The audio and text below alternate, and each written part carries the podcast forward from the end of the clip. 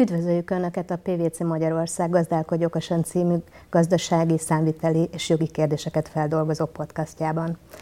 Engedjék meg, hogy bemutassam kollégámat, dr. Szeucs Kornélt, aki ÁFA területen nyújt szaktanácsadást, jó magam pedig dr. Firnix Üdét ügyvéd vagyok, a PVC-vel együttműködött Réti Várszeg és Társai ügyvédi irodánál.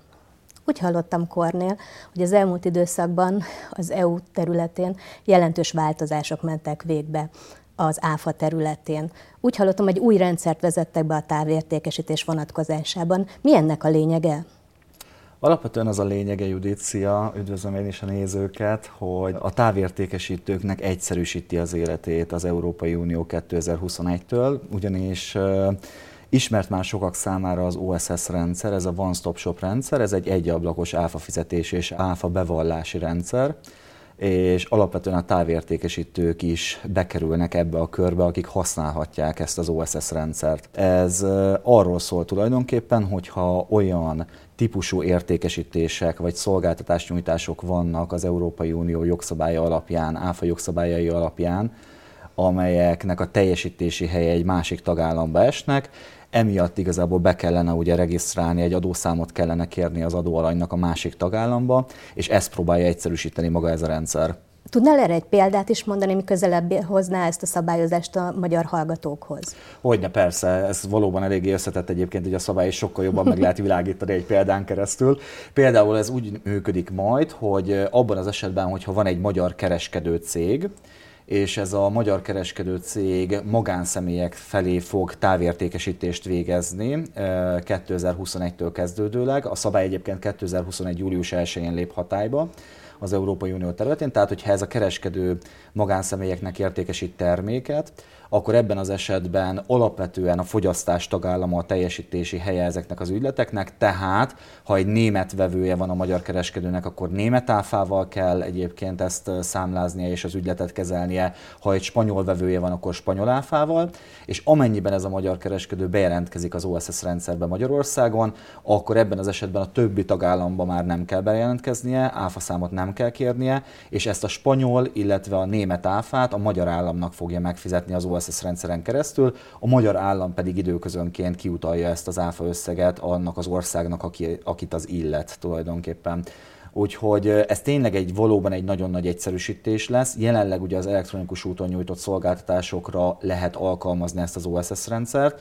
Jövő július 1-től tehát már a távértékesítők is fogják tudni alkalmazni, és azt mondhatjuk igazából, hogy ezáltal a, a, a magyar kereskedők, illetve az Európai Uniós kereskedők számára kinyílik a világ, kinyílik a fogyasztói piac, hiszen pillanatok alatt egy olyan piacot, piacra juthatnak el, ahova eddig nem igazából, és ez tényleg a vállalkozás első pillanatától nagyon egyszerűen meg is oldható adózási szempontból. Ugye mi nem titok, hogy közösen egy e-commerce belső csoportnak a tagjai vagyunk, és én tudom azt, hogy, hogy nagyon sok olyan fogyasztóvédelemmel, adatvédelemmel, adatszabályozással kapcsolatos jogszabály változott az elmúlt időszakban, amiről érdemes lenne néhány szót váltani. Tudsz esetleg nekünk egy rövid betekintést adni abba, hogy amennyiben egy magyar kereskedő webshopon értékesít külföldiek számára, akkor mire kell odafigyelni, és milyen változások lesznek a jövőben? Igen, az online értékesítés jogi szempontból egy rendkívül összetett kérdés, mint hogy adó szempontból is. A pandémia nyomán én két fő vonulatra szeretném most itt felhívni a figyelmet. Egyrészt a geoblocking rendelet alkalmazására, amely egy Európai Uniós rendelet, ez a rendelet tiltja azt, hogy a vevők között területi alapon, így állampolgárság, székhely vagy letelepedési hely alapján diszkrimináljon az online értékesítő. Ez gyakorlatilag indokolatlan megkülönböztetés tilalmát jelenti, a napi gyakorlatban a legtöbb esetben nem is jelent többletköltséget a kereskedők számára, azonban figyelni kell arra, hogy amikor az árazást, illetve a szállítási feltételeket, értékesítési feltételeket kidolgozzák, akkor tekintettel legyenek erre a szabályra nagyon fontos hangsúlyoznunk azt, hogy ha adott országban nem is szállít a kereskedő, a kiszállítás hiánya még nem ok arra, hogy megtagadja a vásárlást valamely külföldi vásárlótól. Ilyen esetben a vásárlónak kell azt biztosítania, hogy a kiszállítási pontról el tudja vinni, vagy pedig vállalja a szállítási költséget.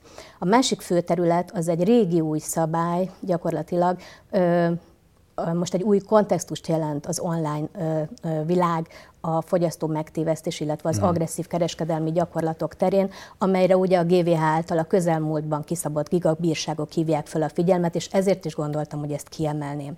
Ugye a megtévesztés az valótlan információk vagy valós információk megtévesztésre alkalmas nyújtása a fogyasztónak, azonban az online értékesítés terén hozott döntések felhívják egy új magatartás formára a figyelmünket, amire fogyasztóként is oda kell figyelnünk, az úgynevezett agresszív kereskedelmi gyakorlatokra. Ezek olyan kommunikációs formák vagy közegek, amelyek a döntési folyamatunkat befolyásolják, mert hogy a beszűkítik a döntési lehetőségünket, vagy a rendelkezésre álló időt vonják meg tőlünk.